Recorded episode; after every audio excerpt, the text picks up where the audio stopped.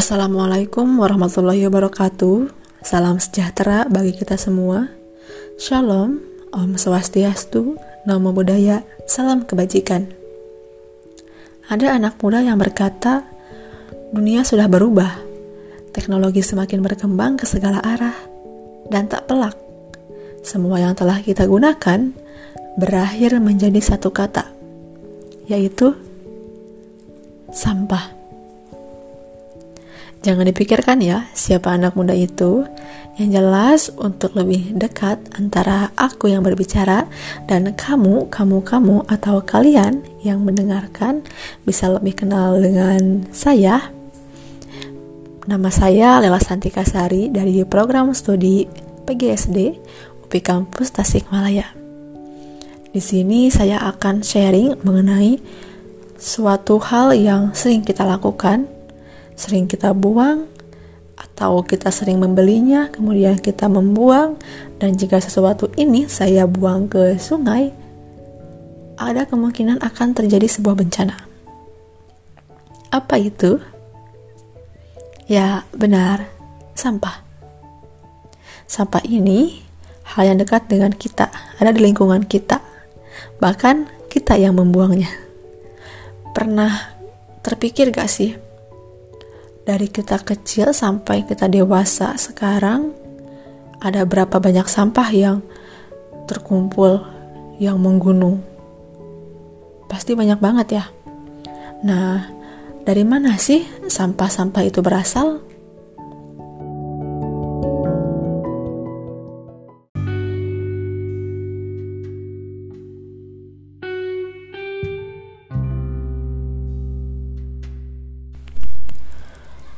Untuk contoh sederhananya, sampah-sampah yang kita kumpulkan, yang kita buang tiap hari itu, contoh nih, kita bangun tidur, kemudian kita mandi. Saat kita mandi, kita gosok gigi, kita pakai sikat gigi, kita pakai odol. Untuk mandinya, kita pakai sabun mandi. Nah, kemasan-kemasan itu yang sudah habis, kan kita buang. Jadilah sampah. Nah, produk-produk yang kita gunakan sehari-hari itu, yang kita pakai, habis pakainya itu singkat, kemudian berulang kali, itu namanya FMCG atau Fast Moving Consumer Goods. Nah, FMCG ini adalah barang-barang yang kita konsumsi sehari-hari.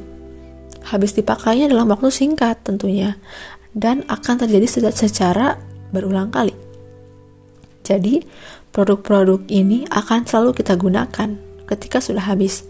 Contoh nih, saat kita mau cuci pakaian, kita pakai deterjen.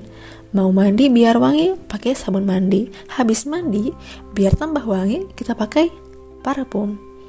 Dan biar karena kita lapar, kita beli makanan. Karena kita haus, kita beli minuman. Biar terlihat cantik, gak terlalu pucat, kita pakai kosmetik. Nah, barang-barang seperti itu tuh yang termasuk ke dalam FMCG dan tidak bisa kita hindari karena barang-barang itu kita butuhkan dalam kehidupan sehari-hari. Ternyata, semakin banyak jumlah manusia, kebutuhan akan barang-barang ini semakin bertambah setiap harinya dan cenderung meningkat. Nah, biasanya hal ini juga tercermin nih dari tumbuhnya usaha-usaha terkait Misalnya nih, rumah makan atau restoran, kemudian ada rumah sakit, ada minimarket, atau tukang laundry, nah, toko kosmetik, dan tempat cuci mobil.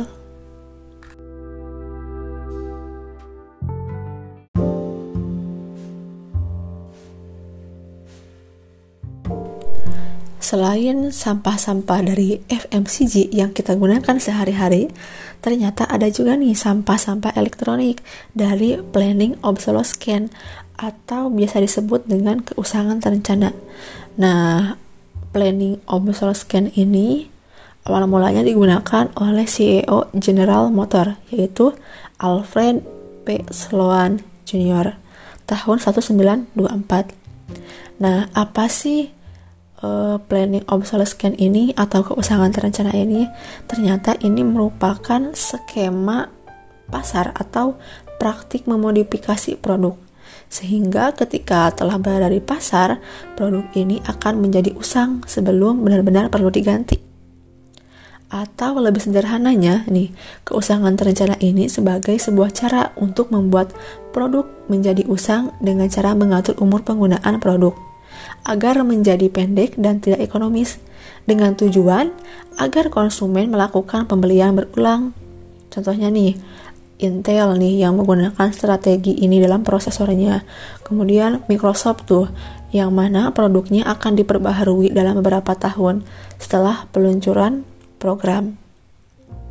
Bisa dibayangkan kan oh, nanti sampah-sampah elektroniknya dibuang lagi. Sebelum waktunya rusak udah usang duluan. Kemudian dibuang lagi menumpuk menumpuk menumpuk sampah-sampah elektronik menggunung. Kebayang gak tuh?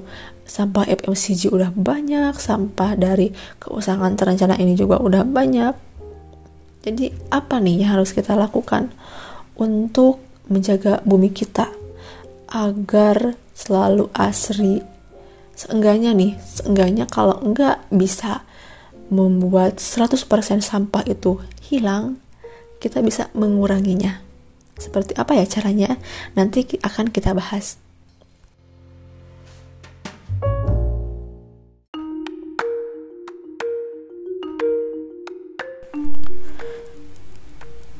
Kemudian pernah dengar gak kalian film fiksi yang berjudul Wall-E? Yang robot itu loh. Nah ternyata nih dalam robot itu kan diceritakan bumi itu udah gak layak huni banget. Udah nggak bisa ditempatin lah sama manusia. Sehingga manusia-manusia memutuskan untuk membuat robot. Robotnya robot pembersih untuk membersihkan bumi katanya biar uh, buminya kembali dapat ditinggali, sedangkan si manusia-manusianya pergi keluar angkasa. Nah, setelah beberapa tahun ternyata buminya masih sama aja gitu, masih banyak sampahnya, malah kan robotnya yang rusak. Hanya ter hanya tersisa satu robot yang namanya Wall-E itu. Nah, dari situ kita bisa ngambil kesimpulan ya bahwa kita dengan bumi, dengan alam itu saling membutuhkan Intinya, jika kita menjaga alam, maka alam pun juga akan menjaga kita. Walaupun nih kita buat robot buat membersihkan seluruh sampah di muka bumi ini, itu kan malah robotnya yang capek, robotnya yang rusak. Tetap aja kita juga harus mengambil tindakan.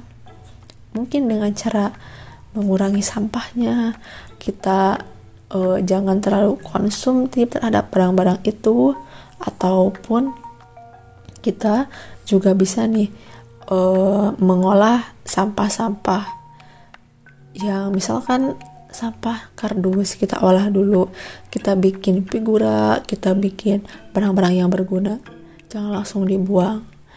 Atau kita nih mengurangi penggunaan plastik itu plastik sih yang sulit ya sangat sulit dilebur plastik tuh sulit banget. Nanti mah mungkin kita kalau minum kita biasa beli kemasan gelas kayak aqua gelas atau botol nanti mah kita bawa tumbler buat kita minum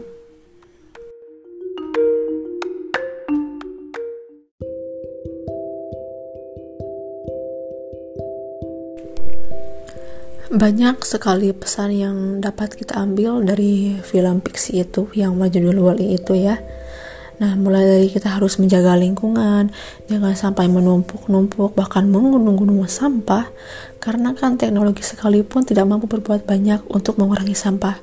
Nah, jika sampah tersebut sudah menutupi bumi, apa yang terjadi? Siapa yang rugi? Kita sendiri kan manusia yang rugi. Nah, berkaitan dengan planning obsolescence juga, yang tadi yang keusahaan terencana itu nih, bisa kita bayangkan nih, Suatu produk direncanakan usang sebelum waktunya rusak, dengan tujuan supaya produk terbaru diluncurkan laku keras di masyarakat. Tapi kan pada akhirnya barang-barang itu akan menjadi sampah. Tentunya nggak kebayang lah, nanti apabila puluhan tahun ke depan, bumi akan menjadi seperti apa. Bahkan tidak menutup kemungkinan bumi yang hijau ini akan menjadi lautan sampah yang bau. Terhitung mulai sampah elektronik ini dari 2010 hingga 2018 kemarin ternyata terus meningkat dan mengalami penaikan. Untuk itu, pemerintah dunia perlu membuat regulasi dan kebijakan yang seimbang terhadap perusahaan-perusahaan yang memakai strategi ini.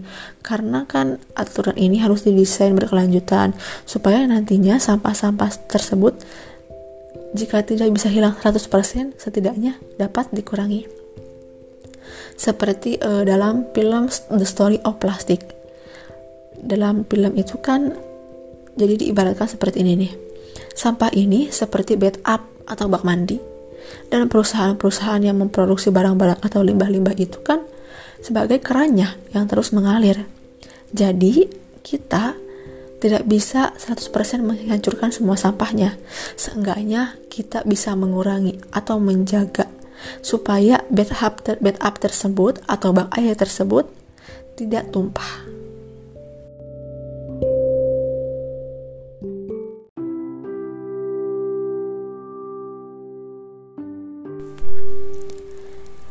Cukup sampai di sini ya sharing kita kali ini. Semoga kita dapat bertemu di sharing-sharing selanjutnya mengenai lingkungan hidup. Nah, kesimpulan yang dapat saya ambil adalah jika dianalogikan, FMCG itu adalah keran air dan sampah menjadi bak airnya. Jadi, dengan adanya regulasi tentang sampah menjadi sendok untuk menjaga air agar air dalam bak tersebut tidak tumpah dan kita perlu bekerja sama untuk menjaga lingkungan supaya tetap seimbang dan tidak menumpuk. Karena jika kita menjaga lingkungan, maka lingkungan pun akan menjaga kita.